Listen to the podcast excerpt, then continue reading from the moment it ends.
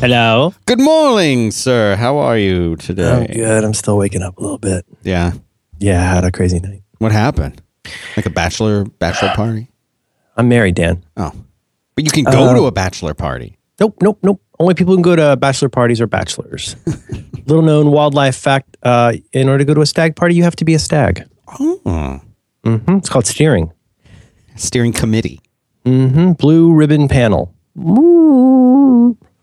Boy, wouldn't it, it would suck to be the stripper at a stag party? That'd be super weird. Um, all the guys are so horny. uh, technically, they're antlers. right. Get a full 12 pointer.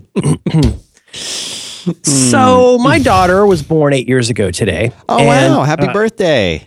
Hakuna Matata. She, uh, but she gets, she gets, a, she gets a special thing. Uh, she gets, you know, some presents and stuff. And, uh, and, but, you know, she, it's sort of like, I don't know. It's, it's like you're getting executed. You get to pick your last meal. She, she gets, she gets to pick something crazy to eat today. And she chose uh, Lucky Charms. The cereal. So, yeah, which no way in a million years is she allowed to have. And so we got a giant, giant box of Lucky Charms that's been, it's been just, it's been sitting there. It's like Chekhov's Lucky Charms. It just, it just sits there on top of the refrigerator. No, you can't have it. It's not your birthday yet. You can't have it. You can't have it before bedtime last night. The way it goes is you're allowed to open the nice present from grandma the night before. You can open one present in the morning, and then any remaining presents, uh, presents equaling n, you get to open after after dinner. So, so uh, uh, at bedtime, there is a present on the kitchen table, and there's a box of Lucky Charms. I'm having a very intense dream about military school at 3:17 a.m., and I hear this, like like some kind of a very very very small rodent is trying to do something not particularly important, and I think, hmm, that's strange. And I turn over, and my wife is in the bed, as you do, and uh, I make my way uh, out into the kitchen, and there's my daughter in her jammies, unsuccessfully trying to open the Lucky Charms at 3:17 a.m. and I wish I could show you the expression that she made. Just imagine her, like, just kind of like like standing there, standing erect, and looking at me, and kind of just making her shoulders go like this. Hmm, what? What? I go. like it's not weird that I'm here at three in the morning.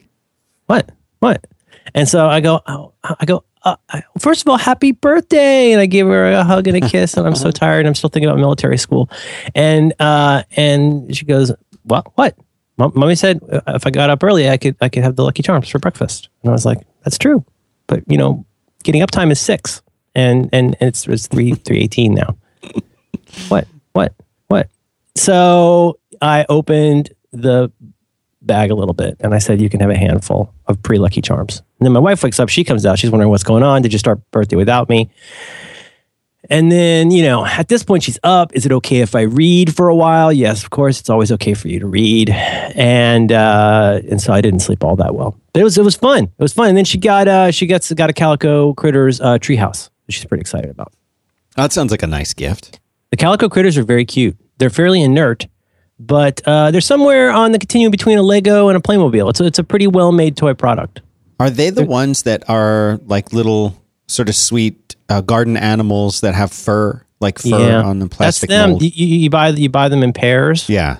like uh, USB drives, and she's uh, she she loves them. They're really cute, um, and they like to ride a slide uh, off so? the treehouse. I guess I'm not really. I'm still thinking about military school. I had to get up three seventeen. No, but I'm doing. I'm doing great. I had uh, I had some breakfast sausage and uh, a cup and a half of coffee, so I think I'm going to be all right. All right, good.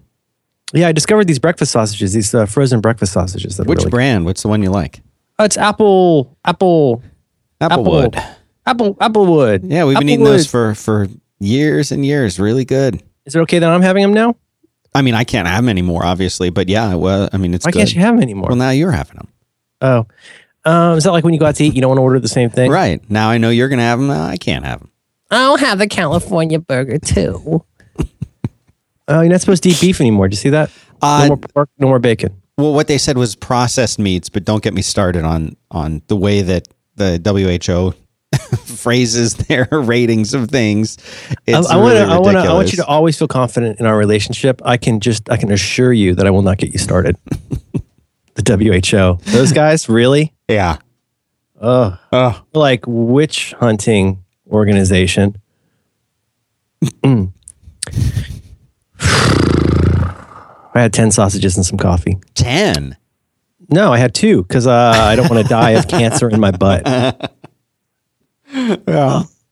I mean, 10 seems like a like a lot. To whom? I guess anyone but maybe Cookie Monster. Cookie Monster. He's not Sausage Monster. Well, but he eats other things if you watch. I don't think the show would have been as successful if they had a, a blue maniacal, a maniacal blue puppet named Sausage Monster. It's all it would have been a whole different feel to the show. Not the G rating they were going for. Can I go see Sausage Monster? Let me come with you. He seems nice. He spends a lot of time by himself. Right. Loves the kids. Do you think he and Grover are related? I always thought they were all sort of related. Somebody brought it up recently, like they were really clever. Oh my gosh, did you ever, did you ever notice Grover? was in the-" And I'm like, oh, that's all I ever thought. I always just assumed that they were, I want to say stepbrothers. They're brothers of, uh, of another father or something like that.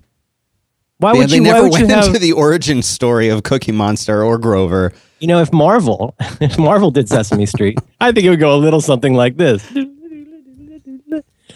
Oh, I'm sorry, Dan. You want to start over? No. Okay. Oh gosh, big week. Oh yeah, big one. Huge Apple you were- TV. Oh yeah, that's right. Now this time I can I can say definitively that I did pre-order mine. I did. It's uh, it'll arrive. Uh, it hasn't shipped yet, but it'll arrive. It'll be good. I think it'll be good. I got a good feeling. Did you get the big one or the little one? I got the big one. Me too. I don't know why. I don't care why. I mean, it's fifty bucks, I know. and it might be useful later. So I don't. You know, God bless you for your think piece, but I don't know. I uh, I I don't know a lot about Apple, but they don't usually offer a nicer model for no reason.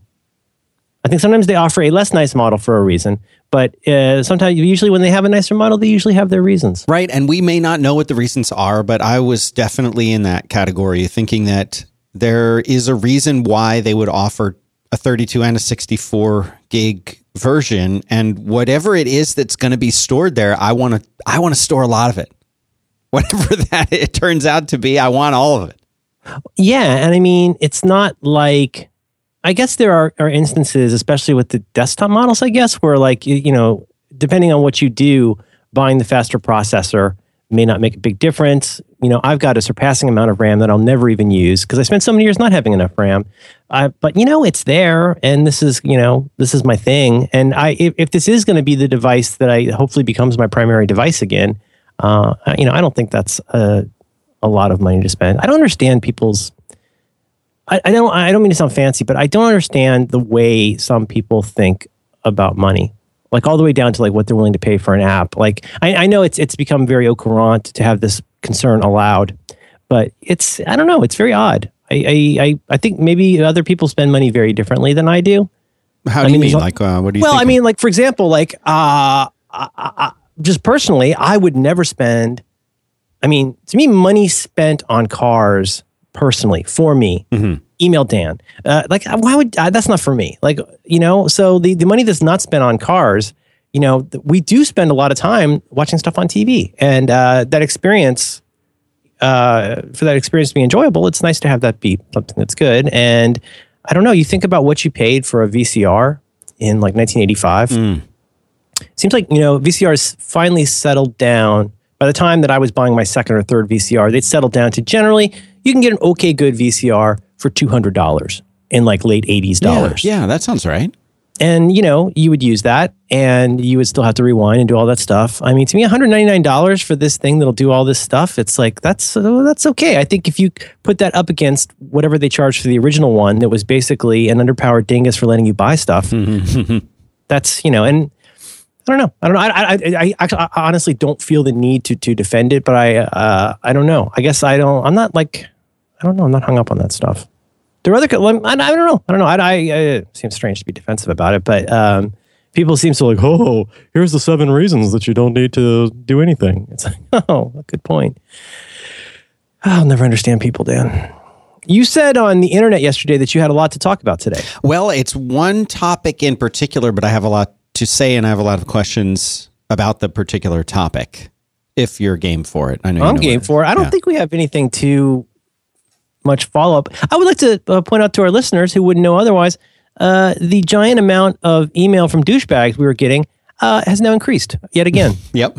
So thanks whoever's adding us to that. You know what I do now? I, I replied. There's a there is an email address. I think this is a benefit to the listeners. You probably know about this kind of thing, but uh, there is an a, a, a governmental body that has to do with spam. I don't know what they do, but I, I in my fury about a week ago of getting just so many unsolicited emails, so many of which have either no unsubscribe link, come to you under the guise of being from a person when it's clear that they're not. Yeah. Uh, or an unsubscribe link that doesn't work. In my fury about this, I started reading uh, what what can be done about this. The answer probably is not really anything, but there is one place it's uce.gov and apparently you can forward spam I think, and and don't do this. Like, in, this is an exercise for listeners to investigate. An unsolicited this. commercial email. Right. Okay. I think that's what that stands for. And you can forward it to spam at uce.gov. And I don't know what they do. I don't know if there's a list. I don't know what they do. But it makes me feel when it seems like I have no options, forwarding the email to that email address makes me feel like I've done something. Um, but it, yes, we have started to get a lot of these emails, and I got one recently. So what I do is when I get one, I reply to it. I type unsubscribe, and then I forward it to the uh, to the to the uh, the UCE. Yeah, and I don't know if that is doing anything really, or if there's like one guy at at the UCE who's like, "Now you're spamming me, Dan. Thanks." I don't know. But it's very, very frustrating. And it's so strange because you can see, like, I got one the other day it was clearly a cut and paste. And you can always tell when it's a cut and paste because they've typed up the email in probably a different application. And then yeah. you can see the font changes. They so paste it into they paste it into Outlook, and it's a different right. font size and uh, family. And it looks so clearly that it was a form letter that they typed my name into. Hey Dan, love your podcast, and then paste. Well, a lot of times it's. I think we've joked about this before, but I think I don't know if I'm using exactly the right term. If this is a modern term still, but yeah, it's a bad mail merge a lot of times they've just yeah. they've got they've gotten they've acquired a spreadsheet or you know some CSV from somewhere with a bunch of like you know here's a bunch of rubes that you can you know have your douchebag uh, talk to, and some company will go out and you know and do that. You know, I mean, some early advice I remember hearing about spam. I mean, as you know, sometimes I will respond just because I'm feeling full of beans. But but uh, some early advice about spam that I heard that I think is still pretty smart advice is don't even respond. Mm-hmm. It's you know uh, you're you're basically just confirming a that, you that exist, email, right? Well, well, a, a, that your email address works, and b that you respond to email, which is better than nothing. Mm-hmm. You know, sometimes nothing's a pretty cool hand. Well, no, I, I, hear you, but I mean, like, I, I, I just, I, I, doubt that the, the UCE uh, government office is a heavily staffed operation that's going to track down, you know, PR firms. They're working around the clock, working in shifts. but uh, you know, I think leads, that, leads, leads. But I, I mean, I think I, I feel like I'm doing something anyway. It, the one guy finally, I got a reply. I got a reply when I wrote unsubscribe, and the guy and the guy wrote back and said, "Well, I was just interested." I'm like, "No, you weren't. It was a paste. Like, it was clearly a paste." Anyway, I feel, I feel, yeah, I know, and I, I, I feel very much the way that you do. I'm just trying to maybe approach it a little differently. It, it's that it's a, such a fundamental difference in just how you think about stuff. You know, and I've been in positions where I've done various kinds of sales. It's really not not not good for me, not good for my personality, not good for my whatever values, whatever. It's just I don't feel good doing like I'm not a good salesperson. I'm maybe just because I'm riddled with self doubt and don't like people. I think that's probably enough to disqualify me from being a good salesperson. but um, I um, the thing is, though, if you, I think about the days again when I was a telemarketer. Um, I was a senior in high school, as a telemarketer for just a few months, and I was terrible at it, and I was really mean. I was just a jerk. I was, I and but you become like somebody in Glengarry Glen Ross. You stop seeing these as people. You start seeing these as somebody who can either somebody who's either going to help you do your work or get in your way. Right. And I, I mean, I think it's it's almost like a what's the what's the one? Not like a Stanford prison experiment. I don't know. It's sort of like this kind of thing though, where like you find yourself uh, mentally adjusting the way you think about other human beings because of the kind of work that you do. Right. You know, be careful what kind of work you go into and make sure that it helps you see people the way you'd like to see them. And uh, and so in that case, like I was, I was just, I would basically then if somebody was, if somebody was like, "Don't call me again," I would start prank calling them because I was awful. I was seventeen. like that's that's the kind of thing that, that you would do. So I I don't. I guess I want to say I have some something like sympathy for these people just because they don't see it the way that we do. Well, you almost like I would imagine if to be even just passively effective at doing that, you would have to build that wall.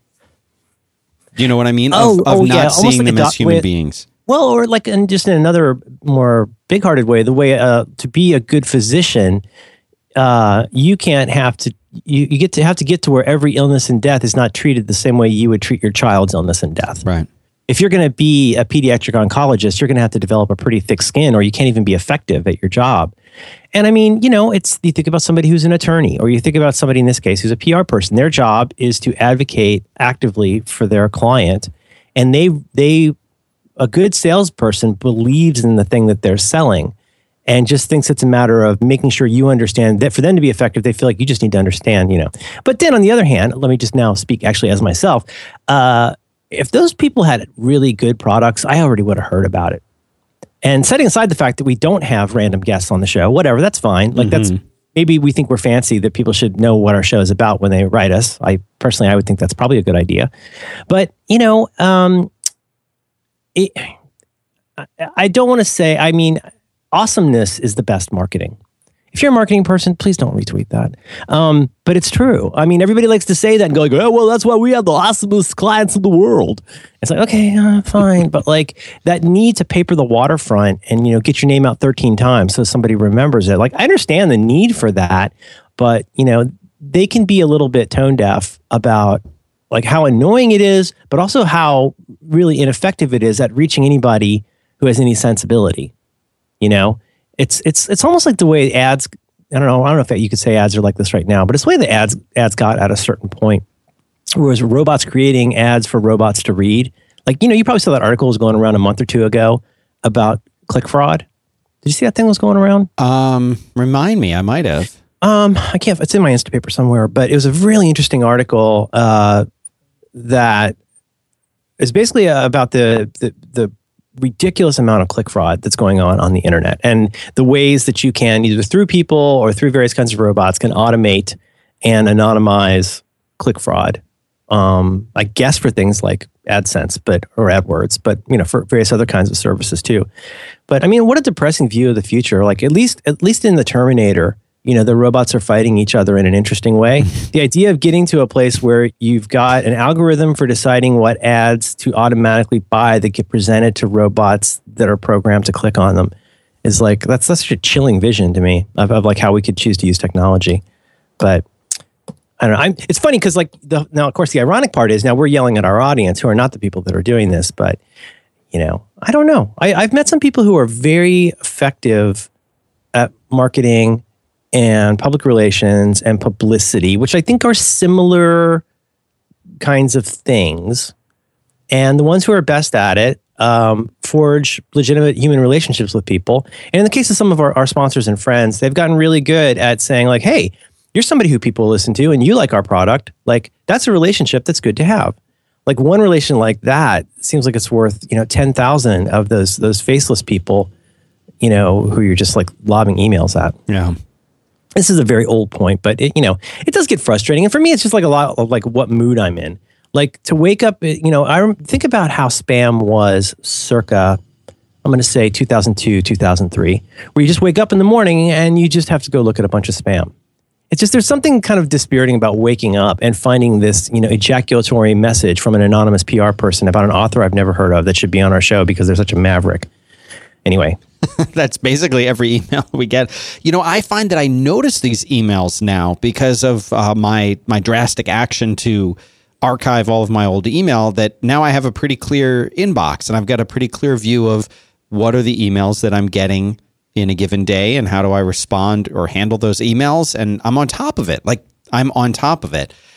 And at in the way that now I go through the email, I do see all of these. Whereas before they mm-hmm. kind of got lost, the spam kind of got lost with the good email because I was so far behind on all of it that it all is just sort of a blur. And now it's very glaringly like, well, okay, today I got, you know, since I went to sleep, I got seven emails that were actually relevant to something I need to do. I got two or three emails from friends telling me about something. And then I got these two emails that are clearly spam about people who want to, and it's always the same thing. Like this, this author wants to be on this show that they've clearly no familiarity with. Yeah. I mean, we can turn this into a little bit of a back to work point, I think, um, by reiterating a couple old points. I'm gonna I'm gonna say my uh, my catchphrase again. Stupid can't stick to me. Um, just just remember that you always have the option of not letting stupid stick to you. When something happens to you, when somebody treats you poorly, I realize this is a somewhat privileged position, but I'm going to stand by it. You always have the option of deciding how much you're going to engage with anything in the world, whether it's something good, something bad, something indifferent. Like you can choose to get yourself worked into a lather about something. You can choose to do something about something. You you always, you know, it's you know Iron Giant, right? Like you get to decide this. And so just remember that you don't you, you don't have to be the self-appointed uh, police officer for everything that's wrong in the world, unless that's what you want to do. But remember, there is an opportunity cost associated with that, even if it's something as minimal as the amount of time you you think deciding which windmill you're going to tilt at today. And so then, secondly, if you're applying "stupid can't stick to me" to email, ask yourself, well, oh gosh, if I actually if I did respond to that person, like, oh, okay, well, then they were going to write back to me. Is that a conversation you want to start having where now you're going to explain to this PR person why they're such a dimwit? Is that a good use of your time? Like, just remember, stupid can't stick to me and just like move on to the next thing. And it's, I mean, I'm, I'm not saying just to like close your eyes and not look at problems in the world, but pick your fights and remember that you have or you will have an increasingly small amount of energy to spend on optional things in life. So be, be picky about the options that you pick because that's who you are now. We could stop right there. That's Yeah, we really, could. That's Done. really that's really good. Also, apparently there is a jackhammer outside. I don't know if you can hear it. No. Good. 87A. Noise Um, rejection. I, I don't really understand how it works, but I do notice there is a lot less noise with this one. So we have got. Did you have anything else on that? no, I, I, I want to, you know, that's, you said it. Yeah, I, I don't know. I, I I'm I'm trying to remember to remember things like that more. It makes it makes life better if you remember to remember those things. You know what I'm saying? It's easy to forget. It's easy to it's easy to, to start, you know, having this little rabbit of emotion jump down a hole Yeah. and you decide to fit your fat body down that hole because you're all mad. And it's like, I gotta remember not to do that. Because it, it rarely turns out great. Lead Now with your, uh, with your brain. Now you're just a man in a hole. Say lead with your brain? Yeah. That's good. You know, IBM. You know, uh, you know. Remember what their motto was back in the day. Uh, a uh, computer on every desk. IBM's motto was a computer on every desk, and that's why to this day.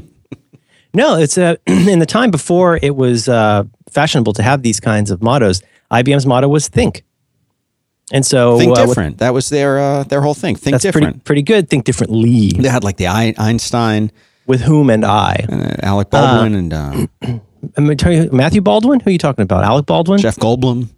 Jeff Goldblum, absolutely. You've got uh, Nicholas Pileggi. Uh, you've got uh, Polly didn't move fast. I was just watching a documentary right before you called. I was watching a documentary about Goodfellas. Oh, uh, I saw you tweet or link or kung fu gr- grip that No, somewhere. You put something up. I don't. I might have. This is the thing I just discovered uh, this morning. I think. Um, what was my point about that? So anyway, what IBM would do, story goes that uh, IBM they had little, uh, you know, little like memo pads, like little books they would give to people, and uh, you know what they were called? Me- ThinkPad. uh, They're called ThinkPads. ThinkPads. And Is that's that the, how- that's the name of and their? that's how the computer got its name. come on. Look it up. Think. My only amendment to that would be like, yeah, thinking's great, but how about this? Here's, here's your motto remember to think. I don't think we always remember to think. I think we forget that we have the ability at any time to choose to process what is happening in the world in, uh, now I'm, I'm under the spell of John Siracusa, in a rational way. Well, this is even, the whole even, in, fundamental. even, even if you're irrational, like thinking irrationally is better than not thinking at all.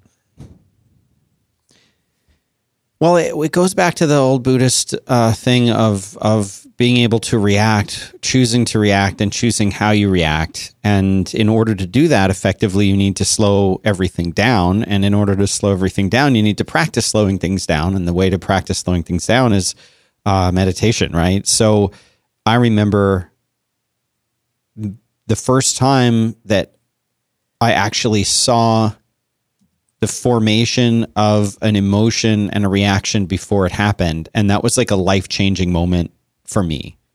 This came after many, many months of meditation and focusing and thinking and all of that that that you do when you have a practice like that and how I realized like wow all this uh, crap the Buddha's saying might actually make sense like it might actually be true that we do have a choice to react or not to react. We do have a choice to behave a certain way or not. And that typically we're living so far from that decision making point that slowing things down to the extent that we actually can see the formation of an emotion or the formation of even a pattern of thinking or the kind of thought, we can actually catch that. We can catch ourselves not in the act of reacting, but before we react.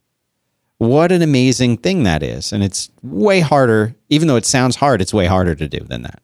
Yeah, no, but it falls into that that class of all those various kinds of things like um, like wow, um, somehow I ended up doing a short workout today and having a healthy lunch and it felt really good. Like it didn't, it didn't feel weird, and it wasn't hard. Like I had a an okay. Let's like let's say you do like a light jog or a long walk, yeah, and then I had a not deadly lunch, and you go, wow, that's a thing I did that wasn't that hard. Why don't I do that? Well, your first reaction, if you're dingling, is to go like, why don't I do that every day?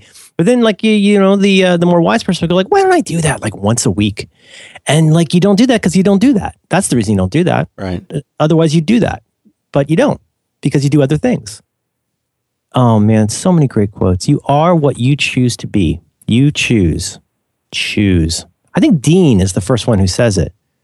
Look, it's none of my business, but who cares what those creeps think of you? They don't make you what you are. You do. You are who you choose to be. My goodness, what a good movie. Was that Karate Kid? Yep. Um, Brad Bird was on uh, was on um, uh, Sound of Young America, which has a different name now. What's it called?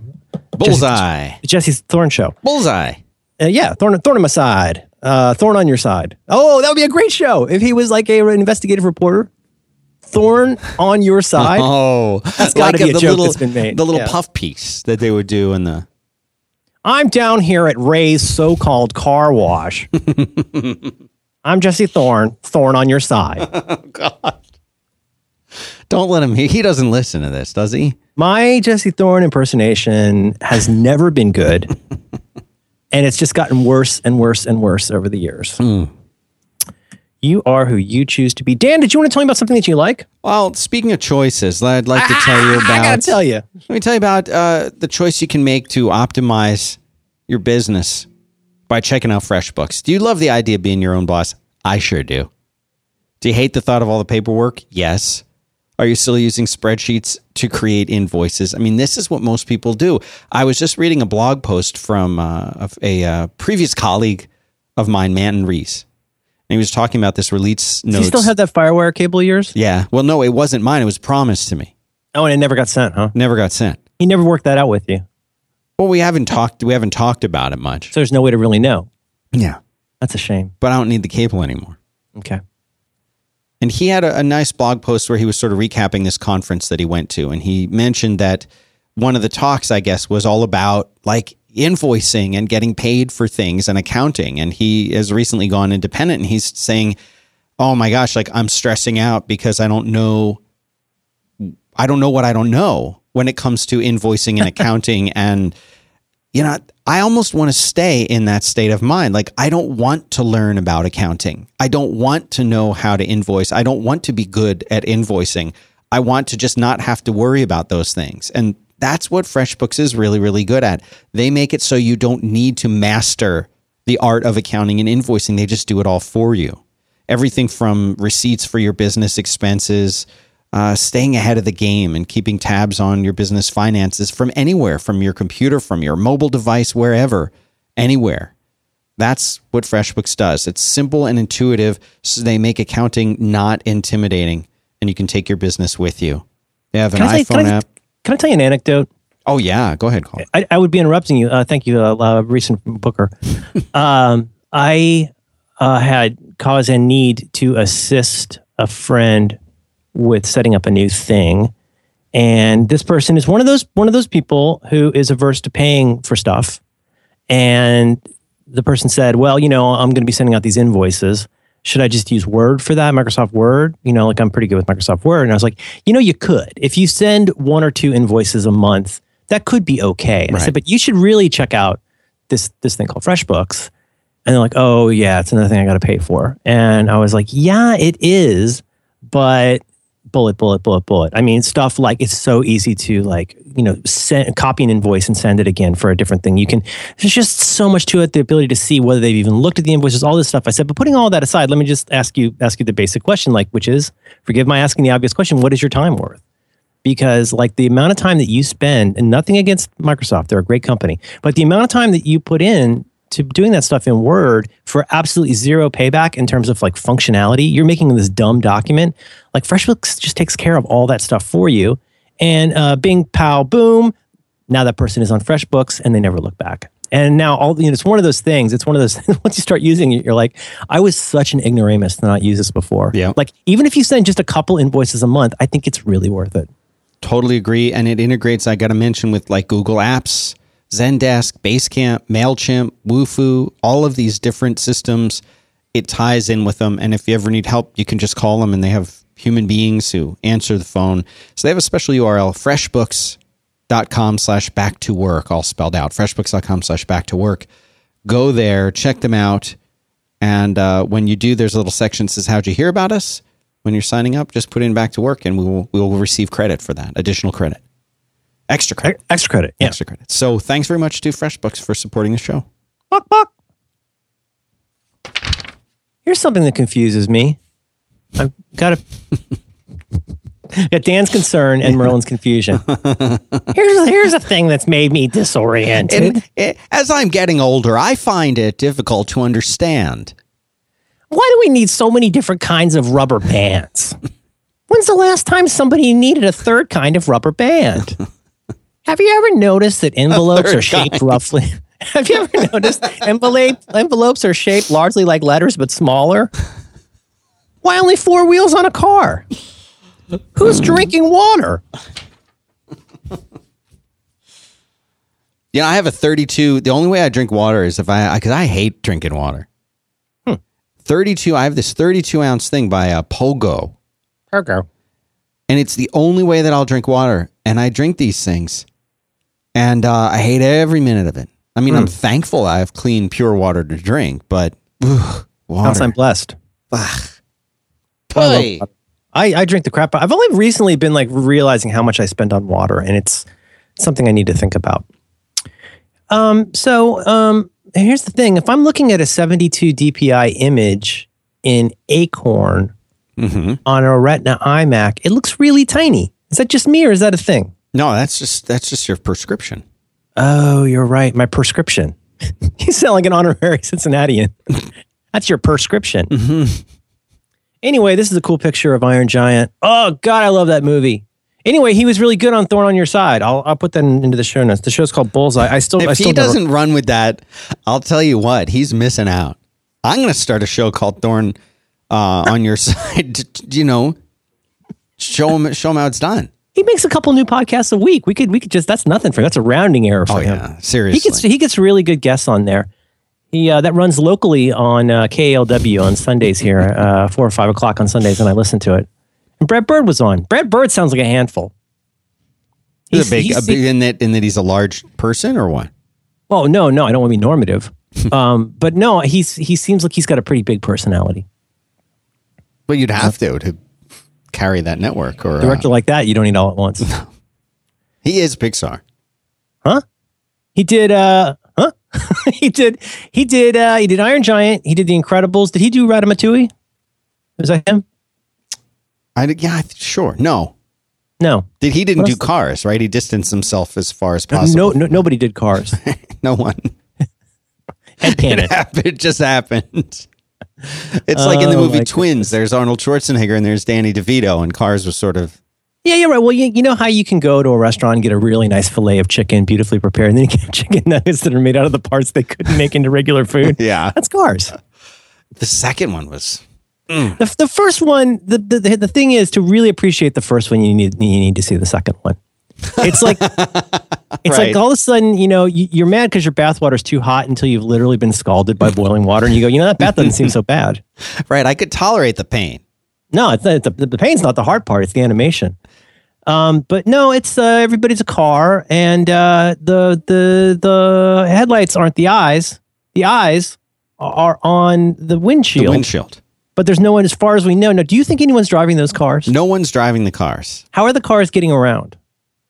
On uh, just driving, they drive. So is that is that a pocket universe? How does that work? Well, it doesn't make any sense. There's so many problems I have with this. So many problems. because so many of the things that we have in our world are designed around human beings yeah, that why would those things exist in the world of just cars forgetting for a moment that also cars but why would we have fire hydrants what's i don't understand the movie and my kids don't like it um, my daughter really liked it. Um, Cars Two is not the tightest script. Cars Cars One, you know, it's you know, you know, what's really good is the Iron Giant by Brad Bird. It's a really good movie. he is pixar Superman. You know, a lot of people at Pixar would, would find that kind of a, a offensive thing to say, like the people who work considering he doesn't and- actually considering he doesn't actually work there. i didn't know i don't know what he does they bring in uh, they bring in the talent, you know, for a film, but a lot of the heavy lifting is you know done by the uh, the rank and or file. I thought it was just computers. Like they type, they type a character, they draw a character. See, here's my understanding of Pixar. Yes. They bring someone in to sketch something out, Yeah. and then they talk about how many computers it takes to render it, and then they they have a movie with a soundtrack. I think you're pretty close. They have uh, it's a package you can get called ImageMagick. You install ImageMagick, and then you run from the bash line. You say uh, make movie, uh, MK movie. And that's on an SGI, right? That's an SGI or, or a Sun GI, and Right. that create that creates a new folder. And then you say MV. You want to move, you know, in this case Iron Giant, and you have to escape your uh, your parentheses Right. for obvious reasons. I mean, I know they have like a, a team, like eight or nine folks, doing other things that I don't, I don't know Well, about. So I mean, my, my apologies. No, no, no, no. I don't think it's bad. I mean, the thing is, I mean, how long could it take to do? The movie's like an hour and a half long. I mean, What What? double it? Double it. you, you spend what? Well, it takes like what, what, a week? Like a week? How long could it possibly take to make something that's an hour and a half long? Well, listen, I don't know how fast your Wi-Fi is, but copying the file would I'll take talk about my wife. some time. Did wait, wait, wait? Follow up. Important follow up. I got the w- watch working. Oh, On the I Wi-Fi. working- I have it working on one network and not the other, and. I don't know why. All right, did but I followed already- iStumblers. I followed iStum. Thank you, iStumbler. Uh, that's an app I've used for years. iStumbler wrote to us on the internet. Did you see that? Yes. I've iStumbled. That was one of the first Wi-Fi sniffer things I ever had, uh, and so I followed the advice. I've officially renamed the networks. Right. So okay, So wait, wait, wait. This is what we're talking about. If you want your Sorry. Apple Watch to work on Wi-Fi independently of your iPhone, in other words, if your iPhone is offline or perhaps you have turned Bluetooth off or it's in a different location or whatever, and you want to be able to do some things on your watch, such as send and receive messages or the little sketches or other notifications and things, you can make that happen because the watch has built in Wi Fi. People still don't know. When I ask them, if, if you go up to a, a person wearing an Apple Watch, say, Does your watch have Wi Fi on it? Not, not talking about tethering to the phone and using that. Does it have Wi Fi? They'll say no. They don't think it does. It does. And the way to make that work is Over. Yeah, no, tell them. Oh, um, okay. So the, the the the way that apparently works for most people is to make sure that you are connected to a 2.4 gigahertz Wi-Fi network. It can't be higher with than your that. phone. with your phone and have your and basically so if, if you've already been on if it is a five gigahertz or you delete that from your phone or from you know forget that connection from your phone log back into the 2.4 version um, and that seems to take care of it for most people and my thing is like I, I I think mine I don't know if my my watch is automatically trying to connect to the five gigahertz version and it's throwing it off, but it works fine at the office, but it's not the office where I need it. It's at home that'll be useful. But So what you Um, need, what what my and the advice that we received, and I read some more articles about this is that, uh, and I'm not, I'm, I assume Android devices and Macs probably work the same, but certainly for iOS devices, they're apparently like the five gigahertz networks are faster, clearly, but their range it's different where the 2.4 has a better range or something like that. And an iOS device will intelligently find if they're named the same thing. So instead of naming it like home network fast and home network not fast. You name them both just home network. Your iOS devices will dance between them as necessary based on things like signal strength or range or difference, things like that. If you connect your iPhone to the network, the network that has both the 2.4 and the 5 gigahertz, it will see that and transmit that information to the watch. The watch will then be able to join the 2.4 gigahertz one. And I tested this extensively by renaming the networks and then turning my iPhone in airplane mode. Right, right, right. And with the iPhone in airplane mode, had someone send me a, an iMessage, and I received it on the watch instantly, really quick. Actually, I thought there might be some delay or something, but it showed up right there, and I was able to reply to them all with the phone in airplane mode and watching messages in airplane mode. Nothing there. Turned it off airplane mode. Boom, caught up with the messages. So it it does work. You just have to baby. I'd love to bit. see that's that's it's super interesting, but like I I don't think Apple has made um, a big show of talking about this feature because I, I you know I, I haven't seen a lot of stuff where they're like oh and it also just works on Wi-Fi because it is it's super confusing to explain and I, I would personally I'd love to see a list of the stuff that it can and can't do in different situations like if you push a playlist to your watch uh, you can I guess listen to music on your watch like I've still never figured out like how you use AirPlay on your watch. That seems really weird. But um, but you know, then there's other kinds of things. So my test of that was I put my uh, phone into airplane mode and then just go to the apps and try to do something like look at the deliveries app or something like that. And boop, little red rectangle comes up. You know, that means it's not working. Um, I got a pretty good feeling that in some, in the next year or so, I would not be. I'll say this: I would not be surprised if that's something that became more transparent um, as a feature in uh, the next version in the next year or so. To to to say like okay overtly like hey you know here's the kind of stuff that you you know can do uh, on Wi-Fi because you can't do it all right. No, I no, mean I don't think you can. so like hypothetically, let's say you're in my like in my case, you've got an, obviously got a house. You got your so you, everything's working fine in one place. You put it into airplane mode. You keep it in airplane mode. You go to another place where it has previously worked. Like, can you do stuff like obviously it's not going to transmit activity data because you can't get to your phone. Could you still do all that same stuff like texting on that network, even though your iPhone doesn't need to be reminded where you are? I'm guessing the the watch figures that out on its own. I think it does. It's just it's not exposed through like a UI. There's no way you can go in and like No. pick a Wi-Fi network or No, anything. no, no, not on the watch. No. I don't know. I've never tested it out, but we shall see. Dan, uh, tell me about the stuff you want to talk about. Well, I was Well, I was in the car yesterday and I had two passengers with me and we were in our parking garage, which is even during the day it's a little bit dark. So it's not easy to see, for example, if you're a passenger in the back, it would be tough to tell if the passenger in the front seat had put their seatbelt on or not. So the back passenger, we we got in the car and I uh, you know, started the car and began to drive away. And the person in the back said, Dan, what you don't wear a seatbelt? I'm like, what are you talking about? I don't wear a seatbelt. And she said, well, you, you don't have a seatbelt on. Said, yeah, I do. She says, well, you didn't put it, you didn't put your seatbelt on. I said, yes, I did. And she's just buckling hers, at, still buckling hers. I said, yeah, was uh, on instantaneously. It's on right away. And she's like, well, oh, and, and then as we were driving down, she saw as the in the light of day, literally, Oh, you- you are wearing. You said, when did you put it on? She said, when did you put it on? I said, what are you talking? Put it on right, right away. I got in the car, put it on. Like, I don't know why you're taking so long to put it on. I have it optimized into, you know, two movements. And then I, something clicked. And then I realized I do this a lot, maybe too much. Maybe it's a fault. And I would like for you to straighten me out on it if it is. But I find that for repetitive tasks or things that I do every day, it's sort of like, you know, how you open your mail over the uh, the recycle container. It's it's that kind of thing. I find I do this a lot, and I do this in as many opportunities as I can whenever there is a repetitive action or something that I do multiple times in a day or multiple days a week, I will try to come up with the most optimized, efficient way that I can then master that task and do it thoughtlessly. So, a uh, seatbelt would be a good example. I have it where I can I can open the door and get in, and then in one motion, as I'm sitting down, m- take the seatbelt, move it across, buckle it, and also put the iPhone into the little uh, cup holder thing in the in the dash, you know, the center console part. And I do all of that in one motion.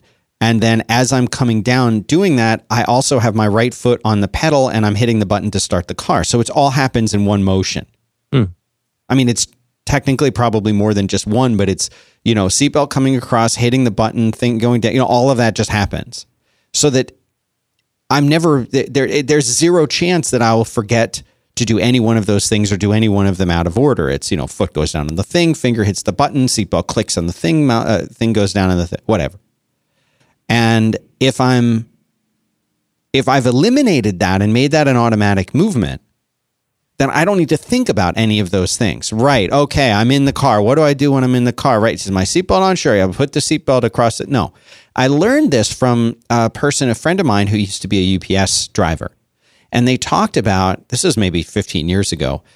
They talk about all of this in UPS that, that at least then, and I imagine still now, all of these movements were not only optimized, but they were taught, they were trained, and then you were tested on them and then retested periodically throughout your career at UPS as a driver. And I'm assuming that they had the same thing going on in the in you know in the loading docks or whatever. But you should be able to hop out of the UPS truck and that is you know whatever it is that they need to do put it into i you know put it into park hit the light to make the light flash uh, unbuckle your seatbelt, step down, that that's like one fluid movement that should take 2.5 seconds. And they actually would like test you and time you on this stuff. And so I realized that, excuse me, that I do this uh, kind of unconsciously for a lot of different things. And I've talked on this show, I believe, about how I backed into our driveway. I mean, into our garage door coming out of the driveway in the car like a, an idiot. But that's because something in that, you know, the five step process to go into like, I'm walking out. I, I pick up my bag. I grab my keys. I open the garage, uh, the door to the garage. I hit the garage door thing to open the garage door. I see, verify that the garage door is going up and the light is doing it. I walk into the car. I sit down in the car. I do the thing with the seatbelt going down. But, but if something gets thrown off in that, like at the last minute, there's a child screaming for my attention or the garage door on the other side where my wife puts her car is open and I see that unconsciously and say oh the garage door is already open even though it's the wrong one or something you know what I mean? Like that one and I wind up backing into it. So I've had to adjust the routine to accommodate that. But like I do this in a way that I've never really thought about how often I'm doing it and how much I'm doing it. And I wonder first of all is this a common thing that everyone does is this a unique thing? And then is it is it worth talking about the the kind of optimizations that I do so that these things can be automatic? The whole point being, if I don't have to think about these things very much, then my mind is free to think about other things. Think about, you know, whether it's planning for something or thinking about a movie I just saw or whatever. Like I've freed up those cycles in my brain so that I don't have to think, okay, I'm in the car. What do I do first? Do I put the phone down or do I buckle my seatbelt or is my seatbelt over? You know what I mean? Like it's an automatic thing. So is that a good or a, a bad practice? Hmm. Uh, I don't think it's necessarily bad. I mean, I think I, I am trying to think. There, there's do you do lot, that? Do I do what? Have those kinds of things like you set something down in the same place, you hang your key in this uh, in the same place, and it's all there and it's all maximize I, out for efficiency. That, I think we're you're maybe talking about a, a couple different things. There's one kind of thing like you you described that as you pivot from like how you get in the car versus like how UPS trains people to get in the car, uh, and I think, hmm, I mean, obviously having an efficient way to do something that's not harmful and introduces things like security, dependability. Like that, those are all those are all good things. You know, uh, making the right thing the easy thing. Th- those those are good things. Uh, as far as like what I do, I've learned over time that there are certain kinds of what what could seem like rituals that uh, give me little little bits of mental health that I wouldn't otherwise have. And and I notice when those things get disrupted, Mhm. it feels very disruptive. Mhm. So so like in your case, let's say the seatbelt accidentally got caught in the door. And you're trying to do your one gesture, and you go, like the, this, the thing didn't work, or like, why is there something where the phone should go? Like, Right. ah. So I, I don't even realize how many of those things I do until it feels disrupted for some reason Right. like you know um i don't know there's just all kinds of things like with i think about like morning rituals where i'm really not on my game yet Yeah. i'm still having coffee and brushing my teeth and getting it together Like, do you And I- do do you go through the same motions every morning in in a, in a way like that? Like, do you have like I get out of bed and I go to this place and I do this and then I get make coffee and I do it, you know, or is it is it different every day?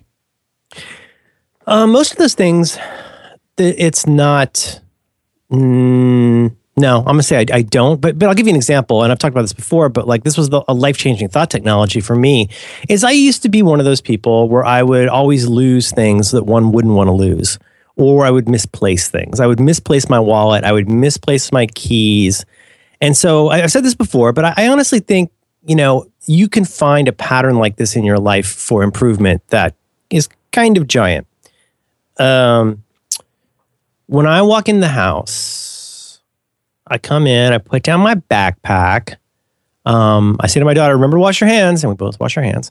And then I walk over to a bowl and I put my wallet and my notebook and my pen and my keys. And if I'm taking off my glasses, my glasses. And I put always put everything in the same place in this same bowl. Now, Right. w- that could not be any simpler or obvious unless you're not doing that thing because there's only one place in the entire house that something goes if it's not on my body and it's in that it's in that bowl like and i, I as, as crazy as it sounds to talk about how that's a life-changing thought technology like ask yourself like if you have you could you not find your phone today? Could you not find your keys today? I think i think you have to realize the patterns of stuff that you don't want to have to think about and where there's stakes to getting it wrong. Even if that stake is that it's stressful and like makes you late for something. So i would say i definitely do things like that. I don't have that i'm thinking I don't have that many things that are as sophisticated as you're getting in the car routine. See, but I didn't think that it was sophisticated. I didn't even know I had any of these things until I started really thinking about it. It's not like I sat down one day and said, hmm, okay, how many movements am I currently doing when I sit down in the car? And what do I need to change to min? It was never a conscious thing like that. It just sort of evolved that way. And like I knew it, I knew that I was doing it, but I didn't I didn't plan it or sit down to say it has to be that way. It just kind of happened. And then as I sat there yesterday realizing this and thinking like, well, don't you have a way you get in the car? You know what I mean? Like it occurred to me that like, oh right, I actually have a lot of these different things and many of them are exactly what you just described. Like I get home, I walk in the door, I hit the garage door button, I put the thing here. And yes, it, it is the same every day. But like on a weekend, when it's completely different, those things just go out the window and I don't even care about them or think about them. So it's not some rigid thing that like I can't function or there's stress if I don't do it that way. But I don't know. Don't, don't you think that's part of your personality? um, maybe it seems like it is more than it really is when it comes to things like this. Whereas if they don't go that way, or like if I'm driving my wife's car, it doesn't matter. I don't think about it, and everything is different in there.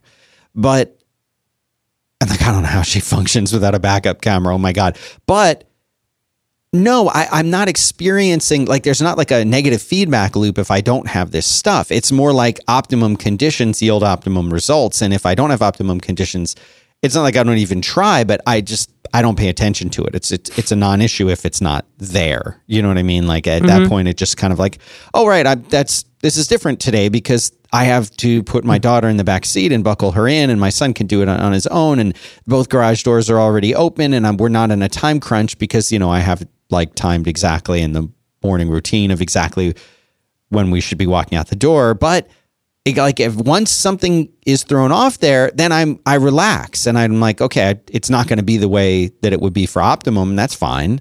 I'm just doing this different thing now. Right. Uh, you know, like can, like canceling cable completely changed up how we watch TV and which remote control we use and where it gets put and all that stuff. But like that was a positive thing.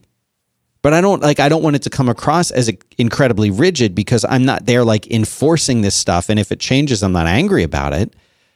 But like I definitely have enforced a system on myself when it comes to like the checking email and what I do when I get an email now and like how mm-hmm. I have to respond to it. Because if I don't have those rules in place, then it almost immediately I could see it going back into that. Now I have 1400 emails I haven't read.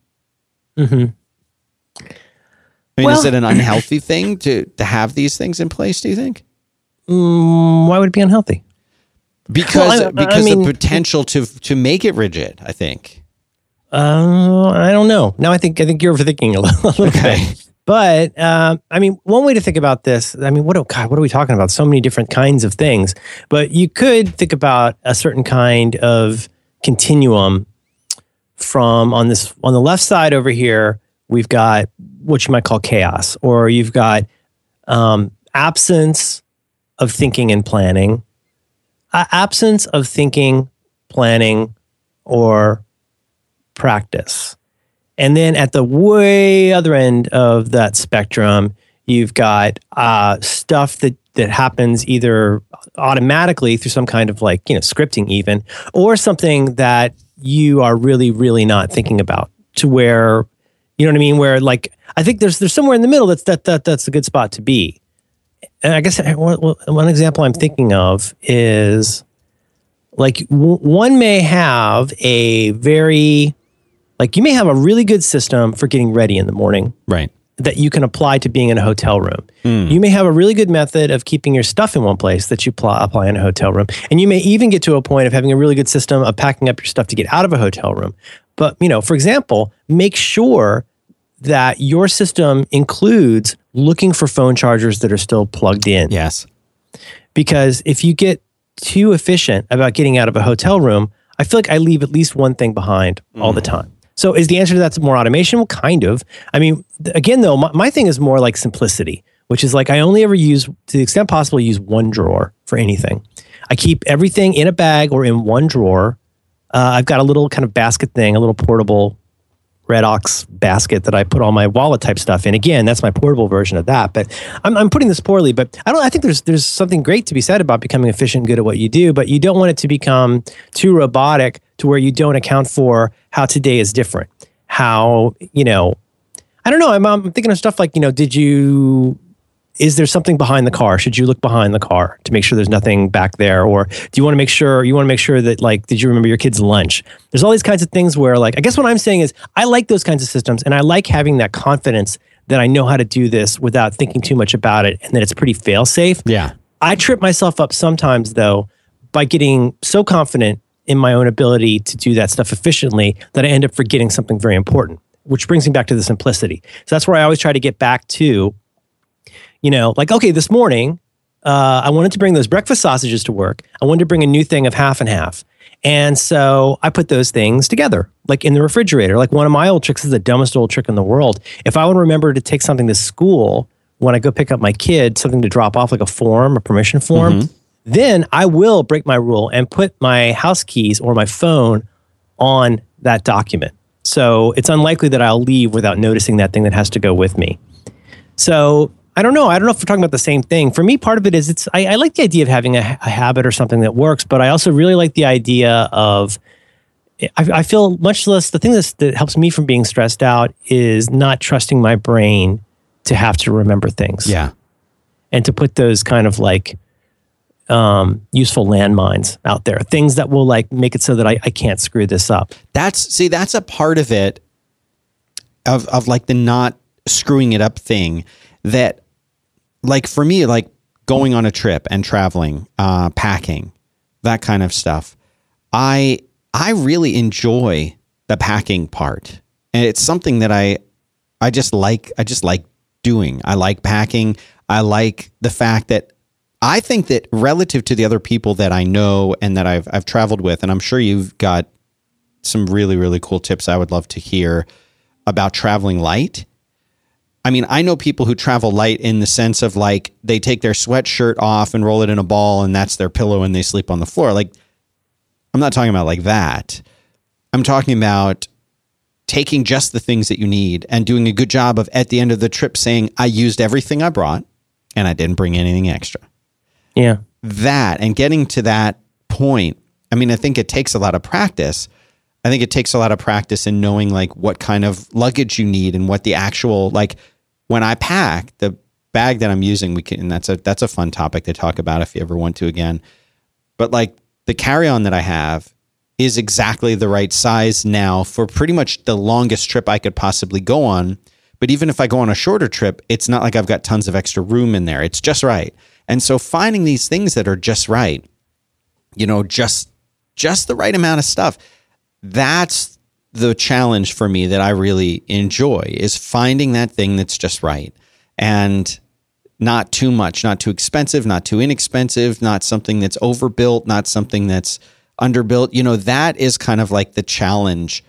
Uh, and and and there's a lot of for me there's a lot of like trial and error in it and it's almost i guess it's almost like a hobby like i don't dwell on it a lot but i am always kind of on that quest to be like how can i take less stuff how can i have less stuff you know and i always see that as a, as a fun challenge to take like is there stuff that i'm holding on to that i don't need like we talked about having a sentimental attachment to things and i don't i i don't really have a sentimental attachment to things. And part of it is I don't want to, you know, like my kids will make stuff for me. And I'm like, great. Now I have this wonderful, amazing picture that you drew for me that I'll never throw away because I love it.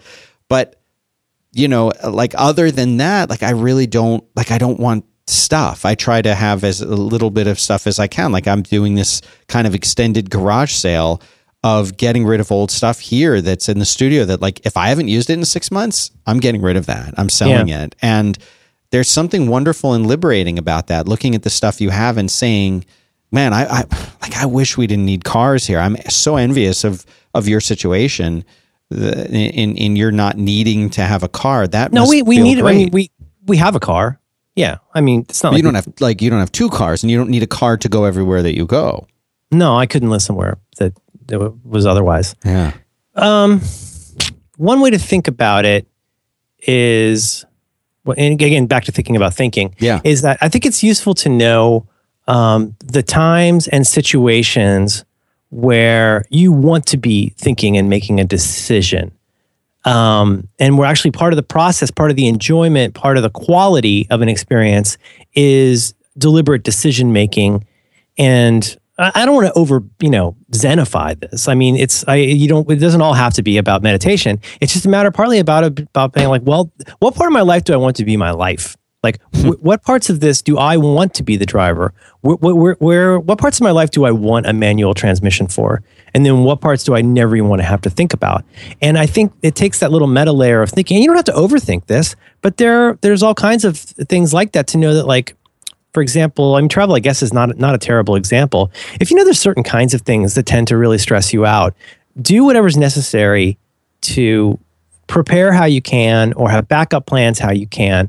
But you know, at a certain point, be okay with like like letting go of that. But then there's other kinds of things where you know you would want to be able to choose, like you might want to i guess you could sit in your room and study the menu for the restaurant but part of the fun is like going to the restaurant and having the experience of getting the menu and looking at it and all that like you know, if if you get too obsessed with trying to make everything efficient, I think life can be less fun.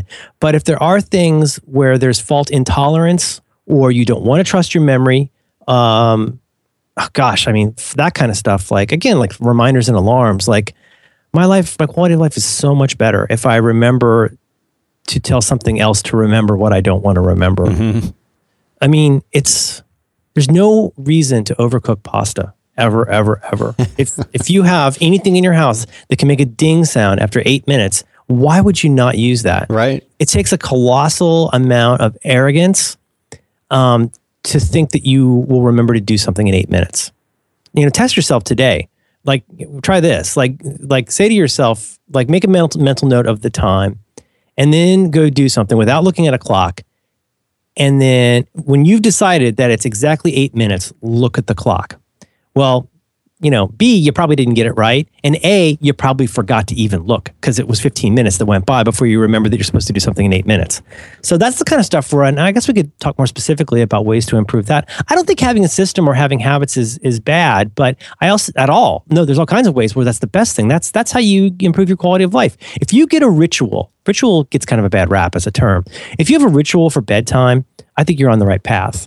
Like if you know that my I am telling my body it's time to start going to bed. And so starting 90 minutes before I go to bed, here's the kinds of things that start to happen. 90 minutes? It only takes me 2 minutes to go to bed. Well, I bet you don't sleep very well. Like it, have you gotten the room the way you want? Are you watching less blue screen stuff, all that kind of stuff we talk about? Those kinds of rituals can be really good. I guess the the key part to me is to realize like a when it's time to alter, update, change or reject a current automation or habit in your life. Mm-hmm and uh, and you know, and when the new ones come along, how to adapt them in a way that's sensible and keeps you thinking about the stuff that you want to be thinking about. I'm putting this very poorly. Um, did you want to tell me about something else that you like? I will tell you about Casper. Casper is an online retailer of premium mattresses for a fraction of the price, and they're great. This is the thing. They feel really comfortable. They sleep nice and cool. They sent us one to try out before we started doing these ads a while back. And I bring my son into the office every once in a while. And he, we got him like years ago, like an ex- really expensive mattress. It's supposed to be like really comfortable, and he hates it. And he came in here and he saw this one that we have on. It's like on the floor of the little room over there, and he jumped on the thing and he's rolling around on. It. he's like, "Dad, you bring this home. I want to take this home. I want this. This this needs to be my bed. What better test of something than uh, have your kid like give their true opinion about it because they don't care. They don't understand sponsor relationships and podcast success and that kind of stuff. They just call it like it is. And he says, "This is the best mattress I've ever laid on." And uh, I really don't. I don't think he's exaggerating. These things are great, and they're really, really resilient. They have long lasting support, and they're a hybrid mattress. They combine latex foam with memory foam. Just the right sink, just the right bounce. That's their uh, that's their slogan. I didn't even give them that. Hmm. But the fact is, you're going to sleep great on these things, and they are super comfortable. But the best part of them is they're really affordable. Five hundred bucks for a twin, nine fifty for a king size mattress. Compare that to the industry average. This is a huge, huge, huge savings.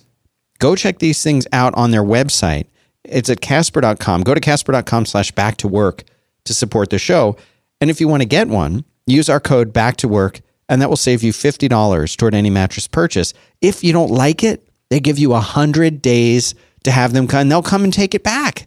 Doesn't cost you anything. I think you will like it, but compare that to like the five minutes you get in a mattress store yeah. of uh, trying to roll around on one of those things. It, it's it's wonderful. 100 days to see if you like it. Casper.com slash back to work, code back to work. Terms and conditions apply. So go check them out. Casper.com. Great mattress. Mm-hmm. Love it. Am I getting? I'm. Uh, give me some more examples. I think I'm. I'm not sure if I'm fully getting your your thing. My system.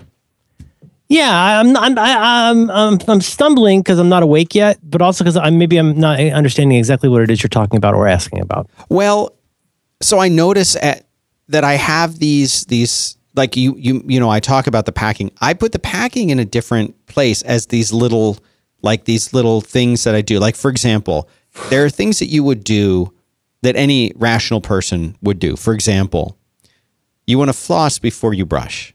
That's everyone knows this.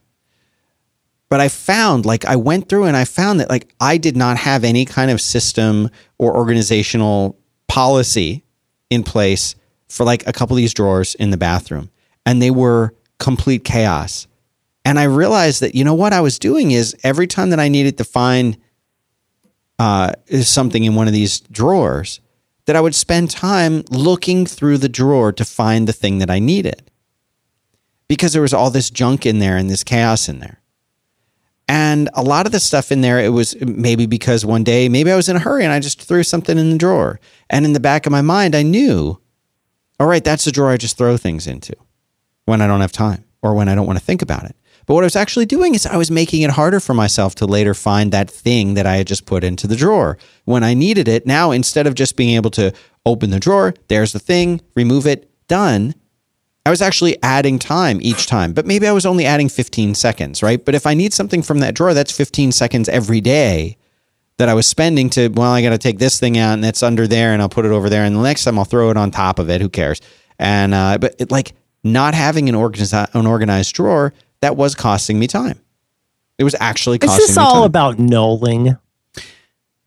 That's Uh, what this is all about, isn't it? You're going through a knolling phase. well, I, I Mhm. admit that one of my drawers is kind of knolled, knolled up, but I feel that, you know, I feel like there's an aspect of knolling that is This isn't about driving. for no, hold on. It's for appearance. for appearance, like people want things to look a certain way on their desk so they can post it to Instagram, and that's not what this is about.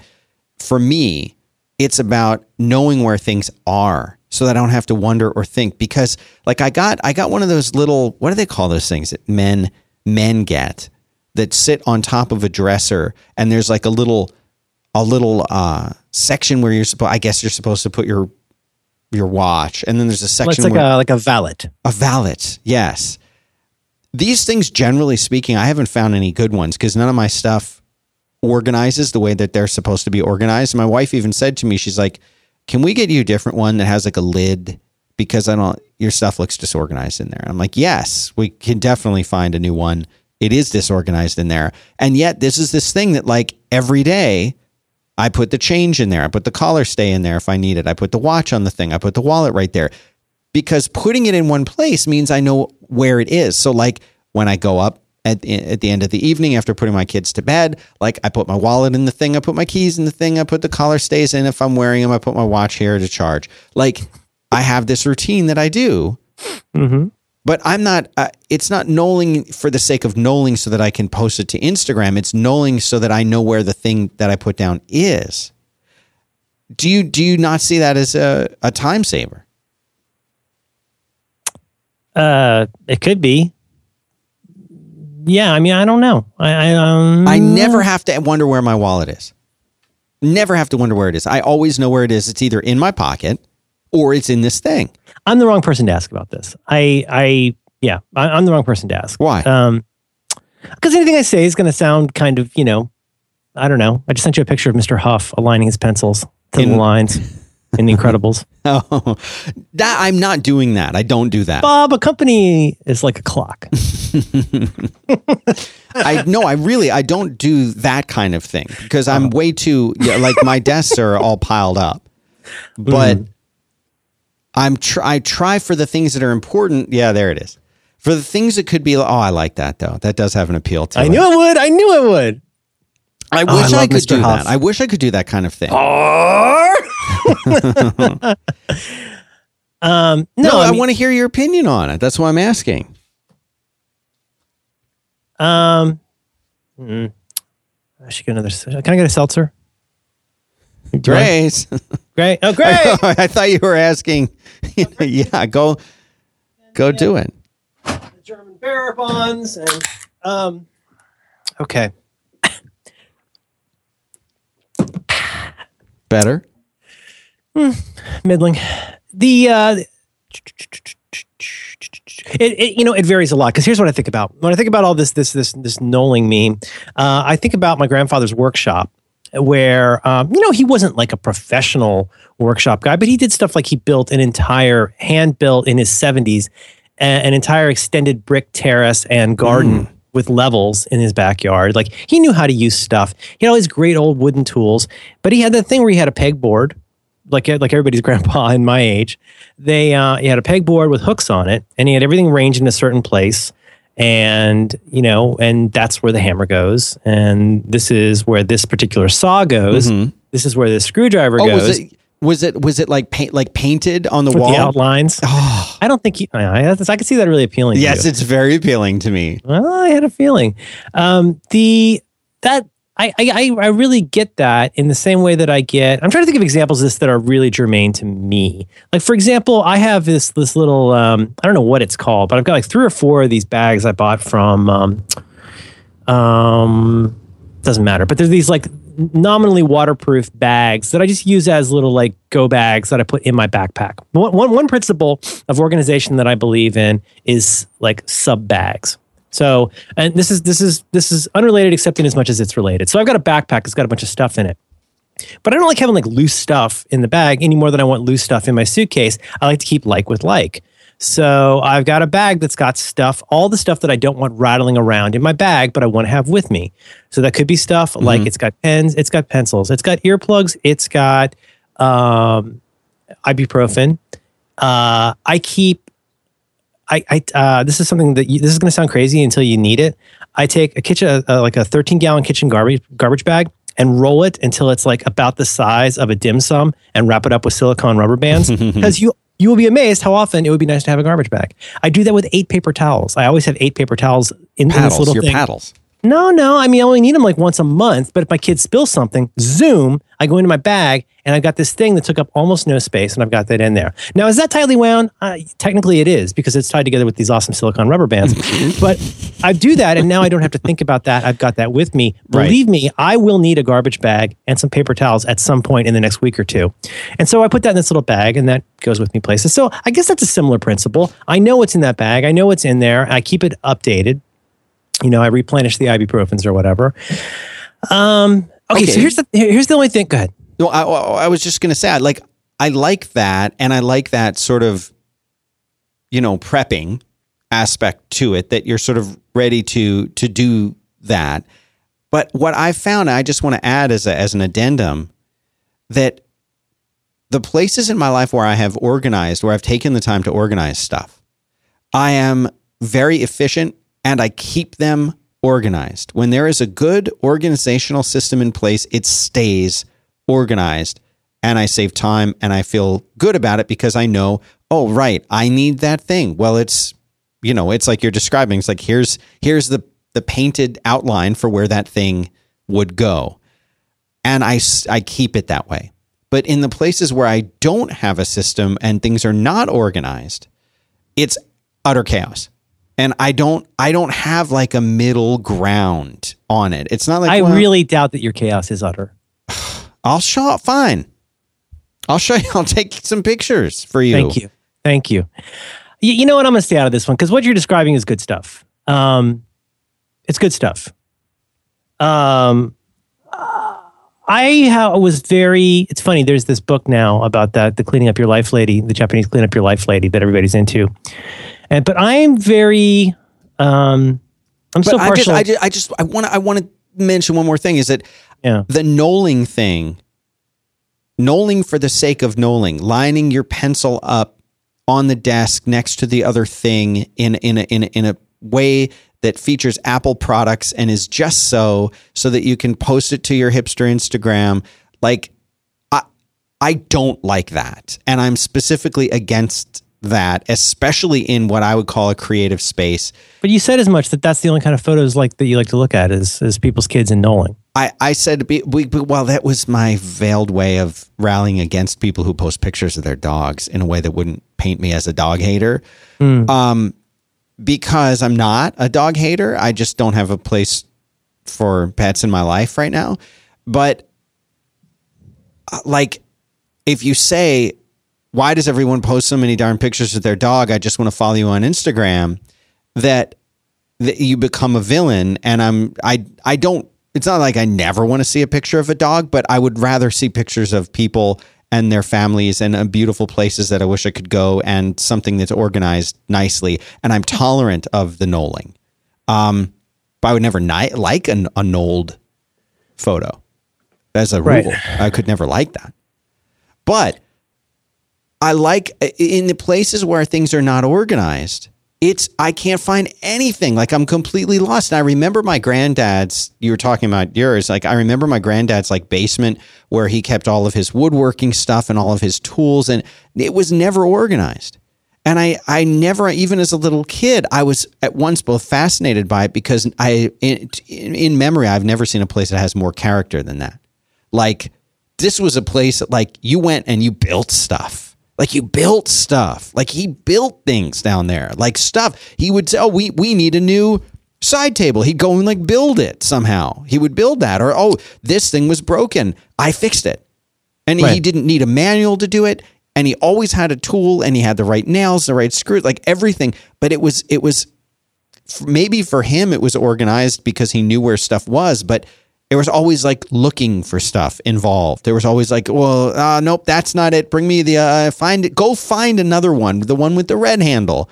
Like, well, there's eight with red handles here. We'll just bring them all over, you know. Yeah. And and like, I try. It's like I try hard to organize stuff because if I don't, it's it really is chaos. I'll have to send you pictures of stuff. But oh no, no, no. I mean, I you know that these all sound like like good practices. I'm I'm hemming and hawing because I don't want to. I don't mean to sound critical of what anybody decides to do. I'm just I'm watching for the stuff that's hung me up in the past, mm.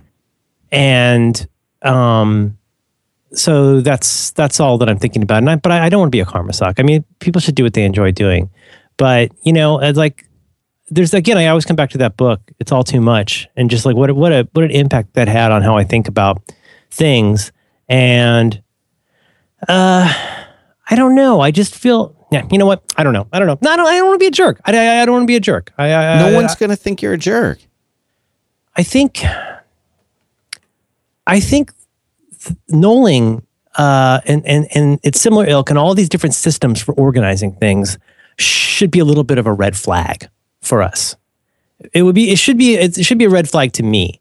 Um, uh, the, the, the need to organize and clean for most people comes from a feeling of a lack of self control when we feel like we're in control of our lives and things are going on, um, we can usually tolerate a little bit of clutter or a little bit of unknowing and things like that. I know that for myself, like one great way to feel like I'm getting it together is to clean my office mm. or to clean the kitchen or to do something because it's a way to exercise control over an area that you can understand. So I, am not trying to say that's negative. I'm saying that's that's swell. Like we we, we should do that. But the, the, the two shades that I'm just for myself would say be careful of is like on the one hand like it's um see now I feel like a jerk. I don't know. I don't know. I just uh, there's the one I I do think the whole like organizational porn thing is kind of a derail. it's it is it's kind of a derail and like if it gets you to where you've got less clutter in your life and you're able to focus that's that's really good. But um I don't know, but the pe- people who are able, if you, if that helps you to be able to produce the things that are that are useful to you or to feel less stressed out, then those those are all good things. But I just I feel like I see so much of the stuff where you see like somebody's minimalist desk, hmm. and every time I see one of those desks, I'm like, why is no one working there? Like all, all that looks. How do you get anything done there? Right. Well, like what do you get done there? Like it just it's it really does feel like a way to validate one's control of one's world. It does not. It, it's it. First of all, it feels like it's showing off, like which is okay. It doesn't impress me. It impresses somebody. Right. Like to go like, let me show you. I finally got to where I'm happy with my minimalist desk setup, and then like that's great. So you share that with people. But like that to me feels like more of a cry for help than anything that's useful to anyone. Like having no junk on your desk, like if that helps you get your work done, that's great. Maybe post fewer of those photos and go make a thing. Mm-hmm. But I don't know. It's just there's whenever I see that, I just feel like people want to hug. And I and I just think like there, it's more like saying it's almost like a little kid showing you the dookie they made. It's like I, they're they're so proud of this area that they have exercised control over. I'm like, well, congratulations, you're an adult that's made their desk clean. Like that's that's good, that's good. And if it helps you, that's. But I watch for those red flag things. It's to me, it's in that a similar superclass of stuff like the buy a new notebook philosophy, my beautiful clean new notebook. Uh-huh. And so I don't know. I don't know. As far as the system stuff, like I say, to me, I'm I'm always happy to automate anything that I could screw up because I'm a I'm a dumb meat bag. But I think it is good to you know at least have have your have your head in the game for the stuff where it might still be useful for you to think about it. So you got a camera on the back of your car when you back up. Oh yeah, it's the best thing in the whole entire world. I, I was in somebody's car and it like showed them how to pull into a parking space. It's like the cra I'm like, this is this is magic. Like I it could- gave could- instructions. Well, it kind of shows you like an angle to go at. I'm trying to remember who this was, but when you when you see stuff like that, it's like, man, now I wish I had a nice car because that's pretty fancy. the what, backup um, camera thing is just oof, it's the best. It How- beeps. It beeps if you get too close to something.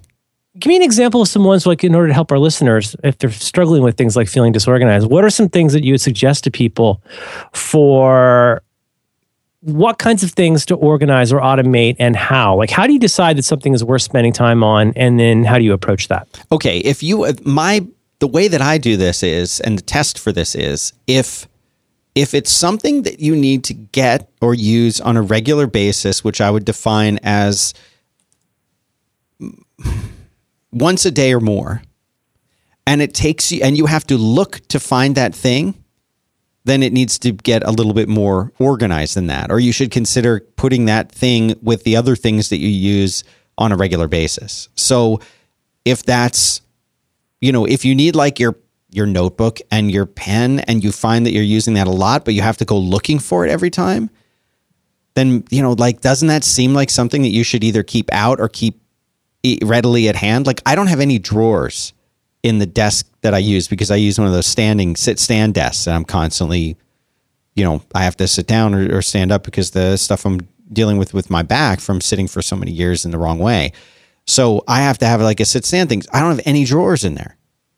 So I'm constantly trying to figure out like where do I put stuff? Like does that mean I have to have all the crap on top of my desk? So yes, I've got a lot of like crap on top of my desk. And after a while I'll be like, man, I'm I'm always like looking through this stuff on my desk because I don't have anywhere to put it. You know? So like yeah, yeah, yeah. you know so little things like that like where can you how can you optimize something if you're stuck in a situation like i am and it makes you really think about it like okay well what do i really need to have on my desk at all times for for the setup that the way that that you want to work so i have way more on top of my desk than i'm than i like it's definitely nothing i would take a picture of and put on instagram i'm anything I, am sorry, I did. I did not mean to sound like such a dick. no you that. didn't you really didn't uh, Well, no, I, I did because it's something people like to do, and I'm actively trying not to be a karma sucker, judging no, people I because really, they do I feel something. the same way. I feel the same way. but it's it's mean, and I and I don't mean it to sound that way, and that's why I should have stuck with not saying anything about it. Uh, I No, I Hmm. could say stuff that's even worse about it to make yours pale by comparison. But it, it, it does seem it seems like such a weird. I'll see if I can find a link to my uh, my minimalist desk uh, demonstration that I can put up. I made a video Well, of my so minimalist. there's desk. so much of it, of it uh, though, though that people it's they're staging it like they're they're not. It's not what it really looks like. It's staged. It's like they didn't. They just drew something that was cool, but then the picture that they took, it's not like this is really what their their thing looks like. It's actually like they drew this thing and then everything is now aligned and set up next to it as if that was how they were working. But in reality, that's not how they're working. That bugs me. Well, here's here's one thing you learn if you ever post this. is One reason I post fewer photos these days. Um, Desk porn. Someone in the C Maloney in the chat room. right? Yeah, yeah. But you, you post you post a photo of something, and you see something in that photo that you're posting, and the thing is, what most people are going to notice and comment on is everything else in that photo, and it's going to be like, why do you own two copies of that book?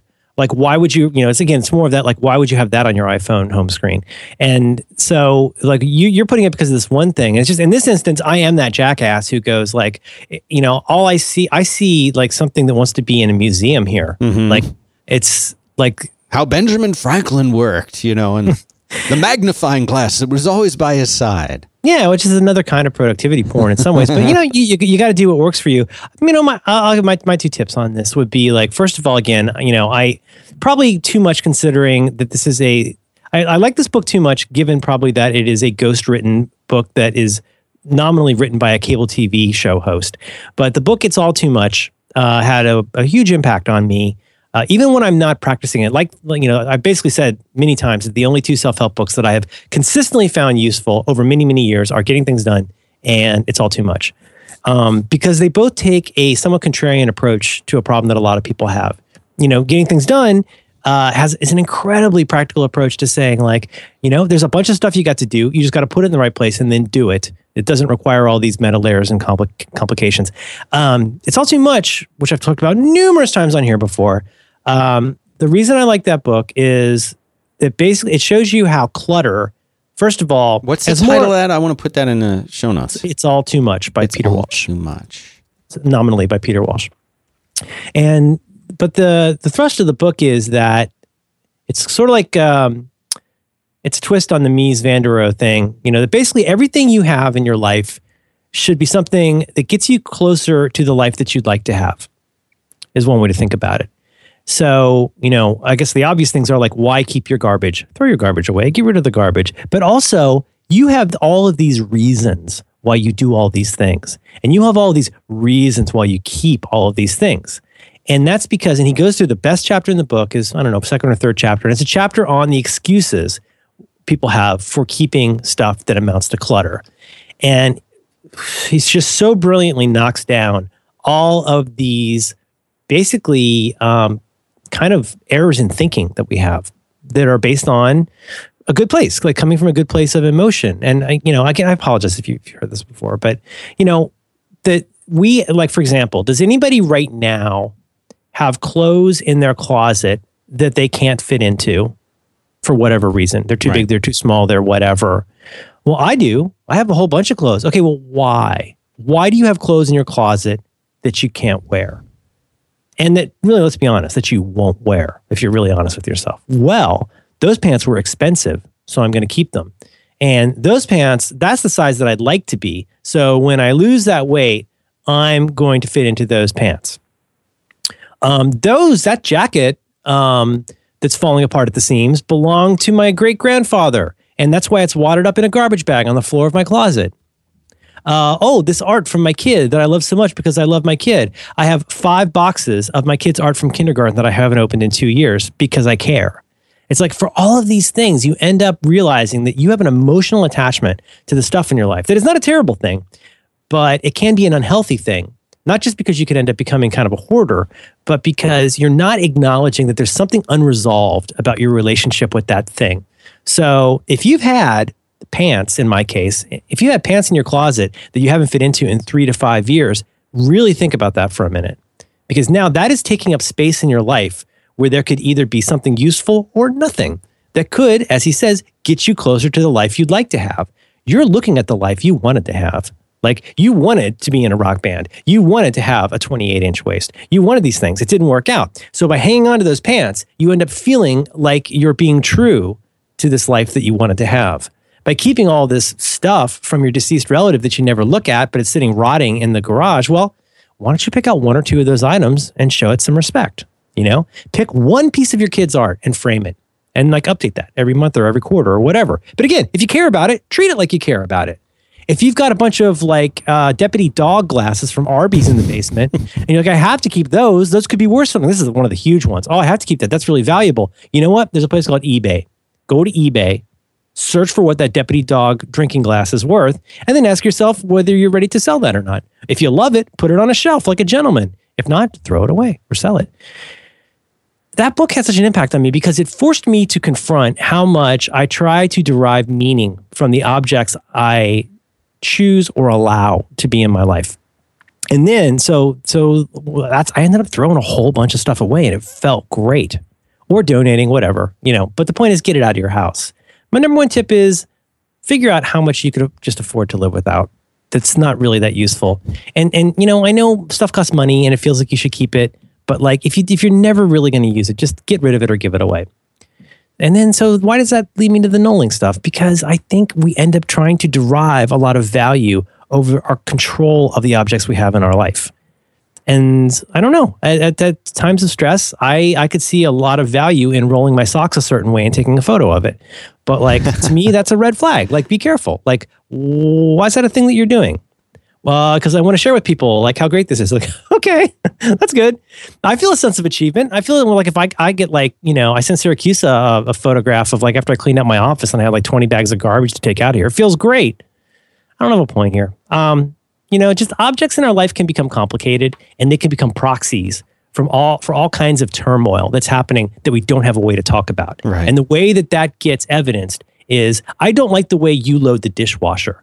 I, I I'm mad about the state of of my closet right now.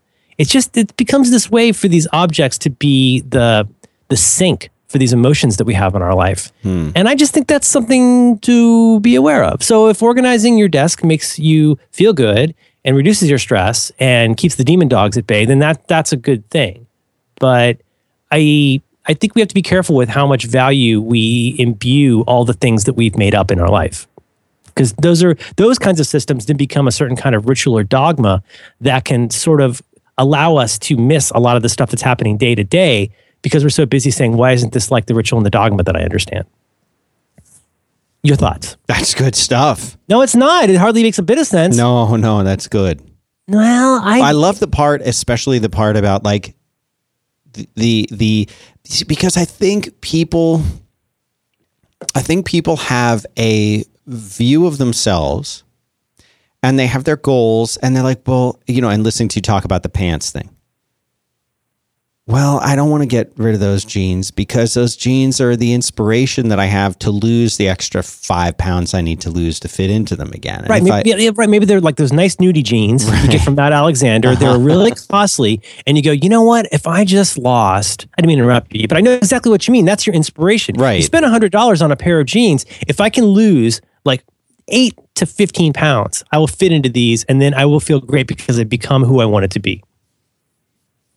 yeah, like that's connected in some way to your identity or the identity that you want to have or the the you know whatever it is that you're working toward you know like well those jeans that's i'm going to get there. And if i throw them away i'm throwing away the dream and my inspiration and you know and all of that. And like i don't think that that's the case i think there that, uh, you know again like the buddhist concept of like you can't make any kind of improvement or progress if you're not honest with yourself. You don't have to say it to other people. You just have to say it to yourself. And starting from that point of honesty of like, I'm never going to fit those jeans again, for example. Like, Right. the, you know, well, you're being pessimistic. Okay, fine. So you say, I can't fit those jeans right now. And I don't know when I'm going to be able to fit them. And they do take up space here. And I should just be realistic and say, you know what? If I get to the point where I could fit into that size jeans again, I'll celebrate by buying a new pair of jeans. And the old other pair that I took to the donation center and and were donated to somebody who needed them, I'm helping out the world a little bit by doing that. You know, so I I definitely think a lot of that has to do with holding or clinging on to an image that we have for ourselves or the thought of if I take a picture of the desk that's set up just so and I put that out there, then that is projecting that feeling I have about myself or that image I have about myself or the person that I think I am or want to be to the world so other Yep. people will think of me in that way. And I think is that's a very- big part of it. Very well put. Did, did we have uh, was Smile our other sponsor It today? is. Why don't you tell me about that, and then maybe we can wrap up. All Hi. Smile. Hi, Smile. PDF Pen. That's what they want us to talk about. It's the ultimate all purpose PDF editor. And Smile has 10 really, really great tutorials up there that you can go and check out to learn just what PDF Pen can actually do for you. They're about two to four minutes each. And they teach you how, how to use PDF Pen because there's so much you can do with this. I mean, at the on the very surface, like yes, you can you can tweak your your PDFs and do things with them that you can't do with any other app. But like what? Like annotate uh, a PDF, annotate it, add a signature, fill in the forms. You can touch up images. You can run OCR to convert a scanned document to usable text. You can correct, even redact text, and you can do this with iCloud and Dropbox to sync PDFs with PDF Pen for iPad and iPhone. There's so much you can do. These videos are really, really great. David Sparks is uh, the man behind this. These great two to four minute videos that show you just what you can do. Now, PDF Pen 7 and PDF Pen Pro 7, they're designed for Yosemite and they're ready for El Capitan. So you got to be modern to use this stuff because they're forward, a small, forward thinking company. Absolutely. But go check it out. They've got a special URL to go to smilesoftware.com slash B2W.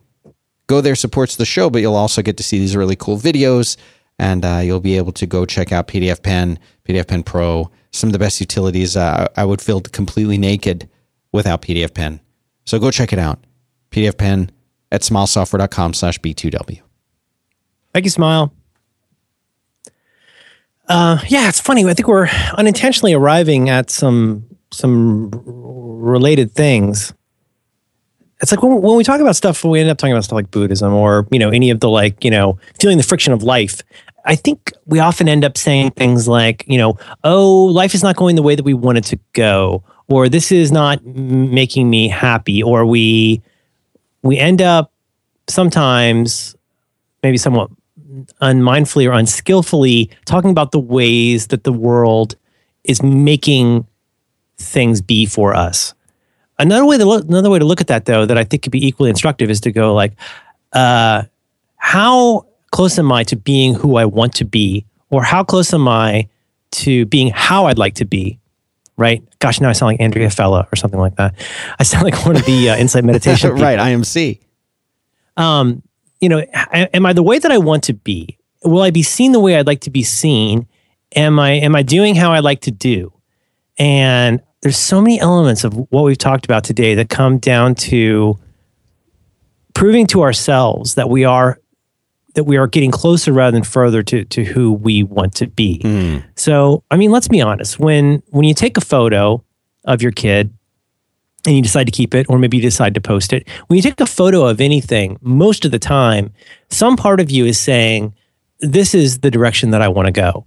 Like this this dessert that I've taken one bite out, of, like this is more of this dessert, and I want I not only feel like this is the life that I I want to have, I want other to uh, other people to see me having this life maybe because you know uh, I'm showing off, maybe because I'm um, trying to make people feel envy.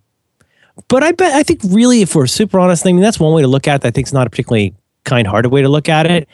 Um, when I see a photo like that, I feel like it ends with a question mark. So if I like yesterday, I uh, took a video of my daughter opening a present from her grandmother, so she I could send it to her, and it's really cute. And I took some other photos, but like uh, I'm not going to post all of those. But if I did, I could see myself posting those the same way I post a baby photo from eight years ago today, and say, "This is good, right? This, this is good. This dessert, this is good, right? This the way that my kid just acted, this is good, right? Right. Because Validation. Kind of validation, but I think sometimes it's almost impossible to know whether you're asking that question, well, to not realize you're asking that question, but then to not even be sure whether you're asking that to anyone in particular, no one in particular, or arguably just yourself. So you take this photo of your socks rolled up in this exactly perfect grid and go, this is good, right? Because there's some reason you needed to do that. And now you want to look at it and you go like, this is the direction I need to be going, right? Like, and do you know what I mean? Though there's a question mark on the end of these things. So when we do any of these things, like when we just keep walking past, like again, I don't. Maybe you guys are different, but I've got a lot of dumb stuff where I'm not even sure why I'm saving it. But I know that I would that on the face of it, I would feel like I'm moving the wrong way. Like maybe I don't have a great relationship with this person, but I got this photo of them. That's good, right? You know. So the thing is, if we don't explore those kinds of things um, in a way that we're comfortable with, then your life can become very inert. And nobody has a house big enough, or nobody has enough rolled sock knolling ways to be able to like escape the kind of emptiness that can come along from trying to imbue obje- objects in our life um, to make them the emissaries for the life that we wish or hope that we could have. Right. So sometimes it takes a pretty frank look at what you're the lifting, the heavy lifting that you're expecting these inert items uh, to do for you. When like you're the one who has to decide, you know, what can actually what can actually be done. You know, you are who you choose to be, as Right. Hogarth says. so, um, so I don't know. I, you know, I think there's worse things you could do. I wonder if we could find a sample chapter of that book. Um, because I, I think it is really instructive. But you know, guys, I'm sorry, I, I don't want to sound like a karma suck because I really don't mean to be that way. Um, you know, when we when it was right before my kid was born, we did this big purge, and man, was it ever great. I regret some things I threw out.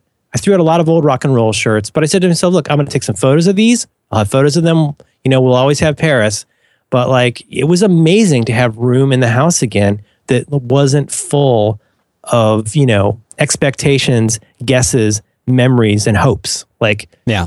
I, let's have room to like move around. Like imagine if our bodies could move in this place more. That's the other thing that Peter Walsh really suggests is for each room, figure out what you want that room to be for. What's the life you want to have in that room?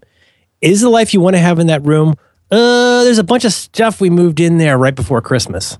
Like, is that the life you want for that room? Like, like how many, how many, like in our case, like everything becomes my daughter's play space in our house if we don't stop it, or everything becomes ad hoc storage. Oh yeah. So I don't know. I don't know. My, There's- my there- daughter will set up a little display of whatever it is, whether they're the little farm animals like you talked about earlier, or dolls, or you know, Yo Gabba Gabba figures, or whoever, whatever they are. She will, if there's an open space on the floor, she'll set up a display there and get very upset if someone should interfere with it. I'm trying to help my kid understand what what a, what a means of egress is. You have to understand that sometimes people need to get from one place to another. You did not build a grocery store in a hallway. That's number one. Dad. Right, right. That's a your Dr. Philism. That's my Dr. Philism. So I don't know. I don't know.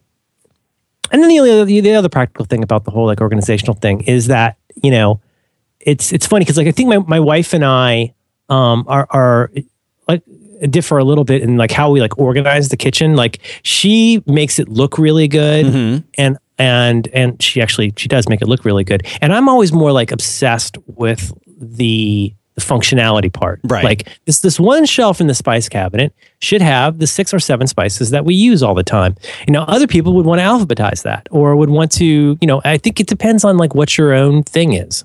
It's just that you have to find the right mix of the the pretty and the functional, the useful, the scalable. Like you find that over time. But my only uh, uh, proviso on the whole, like you know, knolling an organization thing is like don't don't do it just to make it pretty, but keep iterating that. If you if you have to if you choose to have your things be on a grid, that's okay. That's fine. But like make sure it's up to date with how you actually work. Do things like learn from your messes. A lot of people don't learn from their messes.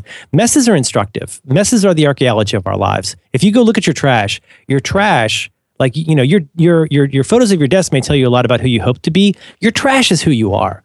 Like nothing says more about you than your trash. And if you're noticing lots of patterns in your trash, you can also learn lots of patterns in like how you could change your life. So, you know, when you notice things like a mess, like I try to something I learned from Mike Monteiro years ago, like, you know, I at the end of the day, I do a mini cleanup. And then usually on Thursdays or Fridays, I do like a bigger cleanup at my office. And I try to notice little things like, oh, I haven't used that piece of equipment. Like, why is that on my desk? Move that away. And that gets that means getting out of the automatic thinking and getting back into the manual transmission mode and thinking like is everything on this desk does this need to be here could i put all of this away in the right place and then grab it if i need it again i don't know i'm all over the map today dan Nah, you're good. This was a good one. I like the ones where you come in prepared like this. prepared yeah where, where's the um where are the areas we should go soon but wh- where are the areas where you wish you had more control or could affect more improvement in making your objects huge the way you work or think Hmm. like messy garage uh, closet like the way the towels are are there ways where you like wish there were improvements in some areas you seem like you're pretty good with like you're pretty good about like organizing equipment and stuff like that right Well, no, not really. That that's a big one for me. I mean, the garage thing, it's it's super frustrating because every time I go out there to try and you know improve that situation, I just run into stuff that like I can't I can't get rid of it. I can't get rid of it.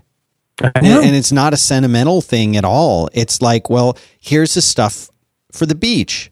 And we go to the beach once a year.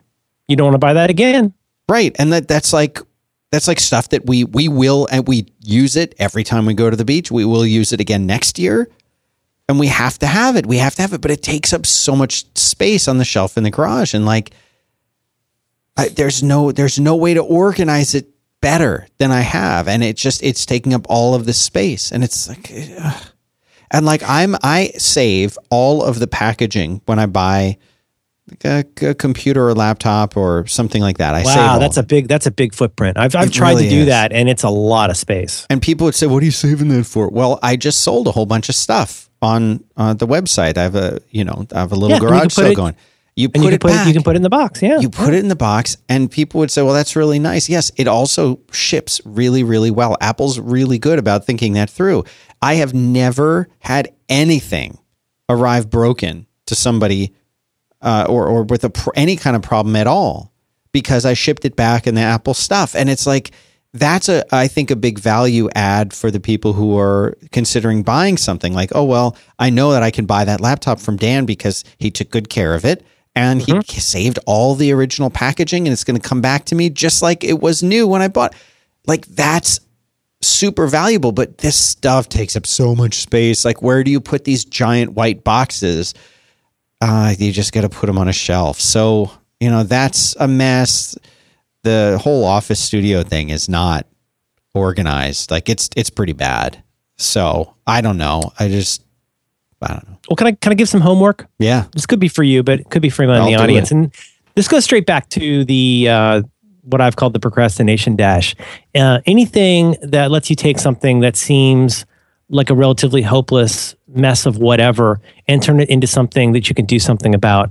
Um, if there's a think about a space, think about your closet, um, especially like where you primarily keep your your your grown up clothes. Think about if there's any storage areas in the kitchen. Think about under the sink. Think about dry goods in a pantry. Think about really think about the garage. Yuck. Think about the guest bedroom closet. Think about the front whatever. If there's but there's one of these areas where you just cringed. Like I'll bet you there's mm-hmm. one of those areas where you're like, "No, actually, thank you very much. I will not be thinking about that." Well, here's the exercise. Here's the exercise and two two bits of permission for courage. What I want you to do is take a brown paper grocery bag. And I want you to take that brown paper grocery bag, go to one of those areas or more, but I would say go to one. Go to one of those areas and fill that grocery bag with stuff you don't ever need to see again. That's the first act of bravery. Is all you have to do is fill one grocery bag. And then here's what I want you to do. Now, don't tell anybody I said this. I want you to throw it away. I don't want you to donate it. I want you to throw it away. That's the second act of courage. Because you know, one reason that you're not getting rid of that stuff is because it's still really good, it's still really useful, and somebody else could use it. That's great. Let's, once we get to the point where you're comfortable getting rid of all your junk, let's make sure somebody gets it that it's useful. You know, a way better thing to do is just put it in the trash. I'm not saying I'm not saying to go be an environmental nuisance, but just be careful because you know what? I have to find a way to get rid of this. Unless we're talking about like atomic bombs or paint, like it's it's okay. You can you can throw that away. Do me this courtesy. Fill one garbage bag and then take it out to the trash. And now you have taken a step. You can do that. Now, now if you are really dedicated to donating stuff, well then really donate it, but really, you know, it's it's so it's so easy to come up with another excuse for why you have all of that junk, which is that you're being environmentally sound to choose to be the landfill for your own stuff. God bless you. Thank you for your important work. If you want to donate it, fine. I think the best thing you can do, pay some person with a pickup truck $200 to come to your house. There's a guy that will come and take, um, he will fill a long bed, um, like an F, like 250 truck for like, uh, like 250 bucks.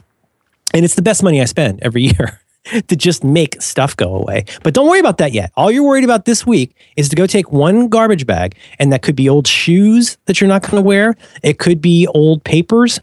Just go fill one bag and throw it away, and you will realize now you can do this. You can. You have taken one step.